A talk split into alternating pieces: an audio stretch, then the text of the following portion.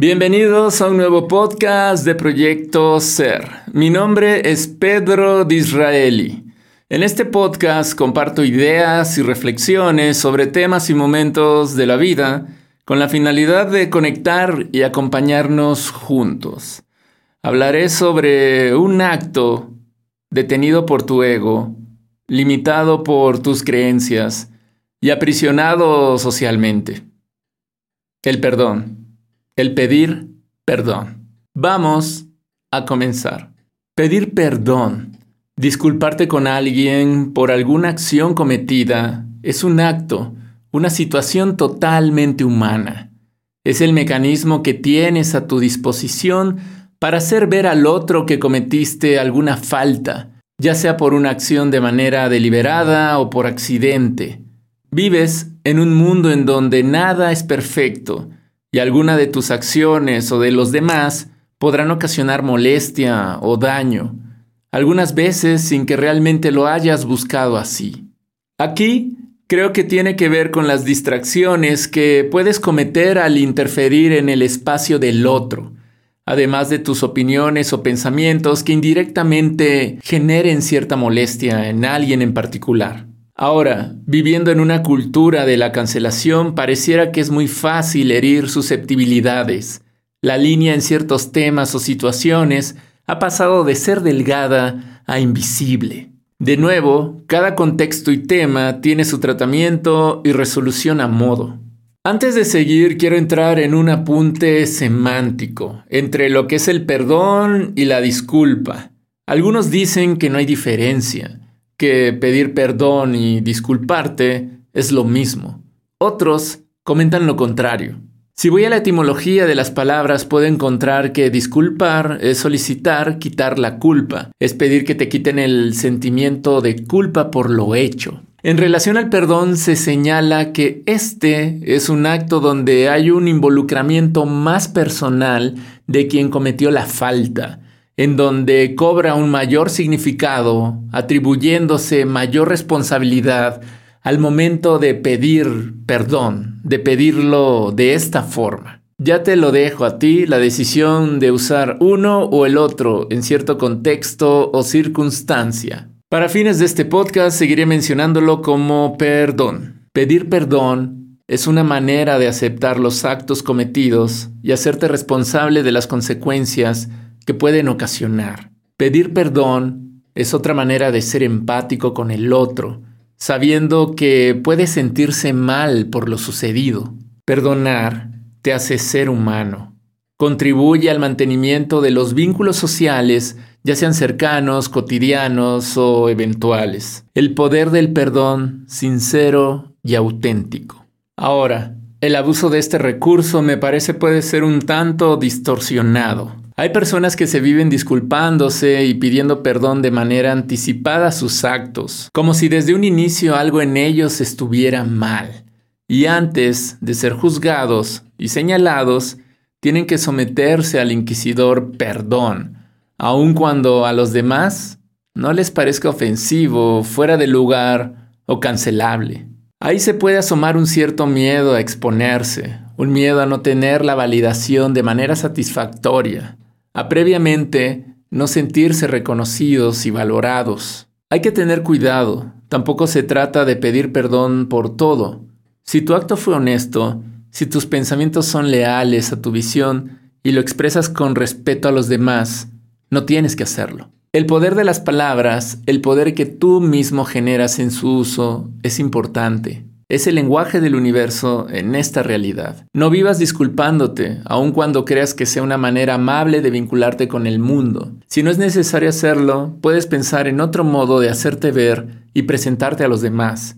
Inténtalo. Cáchate cuando de manera automática abras una conversación diciendo perdón o me disculpan.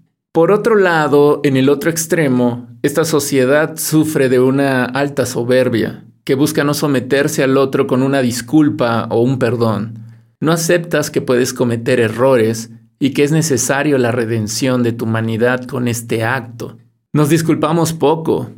Te crees el cuento de tu falsa superioridad. Como lo mencionaba anteriormente, no sabemos empatizar.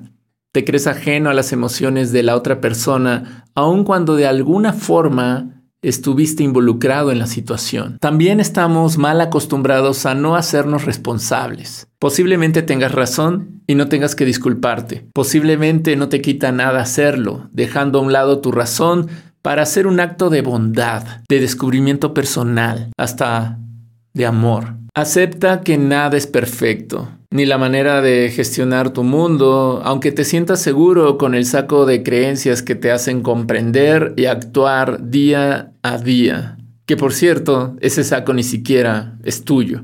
Otra falsedad que te da una seguridad ilusoria. ¿Cómo te suena esto? Estricto, exigente, autoritario. Pues así puede ser que te vivas contigo mismo también. Otro de los clichés que traeré al podcast es la siguiente. Es la idea de perdonarte a ti mismo. Sí. ¿Qué tanto lo practicas? ¿Qué tanto eres compasivo con los errores que crees cometer? ¿Qué tan severo te vives contigo mismo al no perdonarte por ciertos actos realizados? ¿Cargas con culpa? ¿Te juzgas constantemente? ¿Te encierras en una jaula de actitudes y conductas que te alejan inicialmente de ti para luego desaparecer de los demás? ¿Qué pasaría si volvieras a verte a los ojos y dejaras salir todo ese dolor, toda esa tristeza de lo cometido?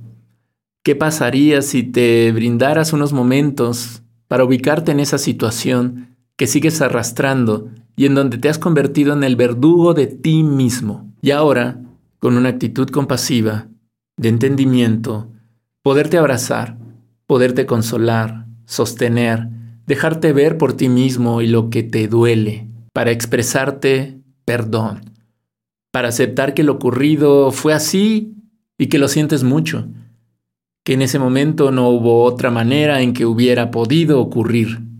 Pasó como pasó, y así como pasó, en el pasado está, sin posibilidad de cambio alguno. Respira profundamente. Ve a la escena, ve lo que pasó y lo que ocurre después en ti. ¿Cuál es la emoción que aparece? Déjala salir. Deja que se exprese en ti. Eso es. Ya pasó. Abrázate amorosamente. Acompáñate en ese momento que se ha sentido eterno en todo este tiempo, donde has estado solo. Abrázate y dite a ti mismo, me perdono. Me perdono de corazón. Vivir con resentimiento es pesado. Se vuelve una losa que va aumentando a lo largo del tiempo y se puede convertir en una actitud que crees tuya cuando en realidad no lo es. Dicen que perdonar al otro también es soltarlo y dejarlo ir, no continuar cargando con lo que te haya hecho, horrible o malévolo. Es duro, porque esa parte de ti que busca revancha y escarmiento solo es una parte de tu personalidad superficial, esa que muestras a los demás, que busca actos, disfraces y actitudes que congratulan solo al status quo, a lo que los demás harían o has creído que se debería hacer. Seguramente lo crees injusto y tienes razón. Posiblemente no te merecías vivir eso que pasó. Tampoco te estoy diciendo que vuelvas a integrar a esa persona a tu vida si no lo deseas hacer. Solo digo que la sueltes, que no continúes cargándolo más en tus pensamientos, emociones, en tu ser mismo. Date cuenta que no puedes hacer mucho al respecto, más que perdonar, brindar perdón a lo que a lo largo del tiempo y con mejor perspectiva de lo sucedido, podrás seguramente agradecer y obtener un aprendizaje de ello, así como la oportunidad de ser un ser compasivo, humano y sumar a la diferencia súper necesaria contigo mismo y con el otro. Esto ha sido todo por el episodio de esta ocasión. Gracias por acompañarme y espero que esto les pueda ser de cierta utilidad. Recuerda que puedes seguirme en los distintos espacios sociales que tiene el podcast. Toda la información se las dejo en la descripción de donde lo vean o lo escuchen. Si les pareció interesante, den clic a lo que encuentren. Gracias de nueva cuenta por ver y escuchar. Hasta pronto.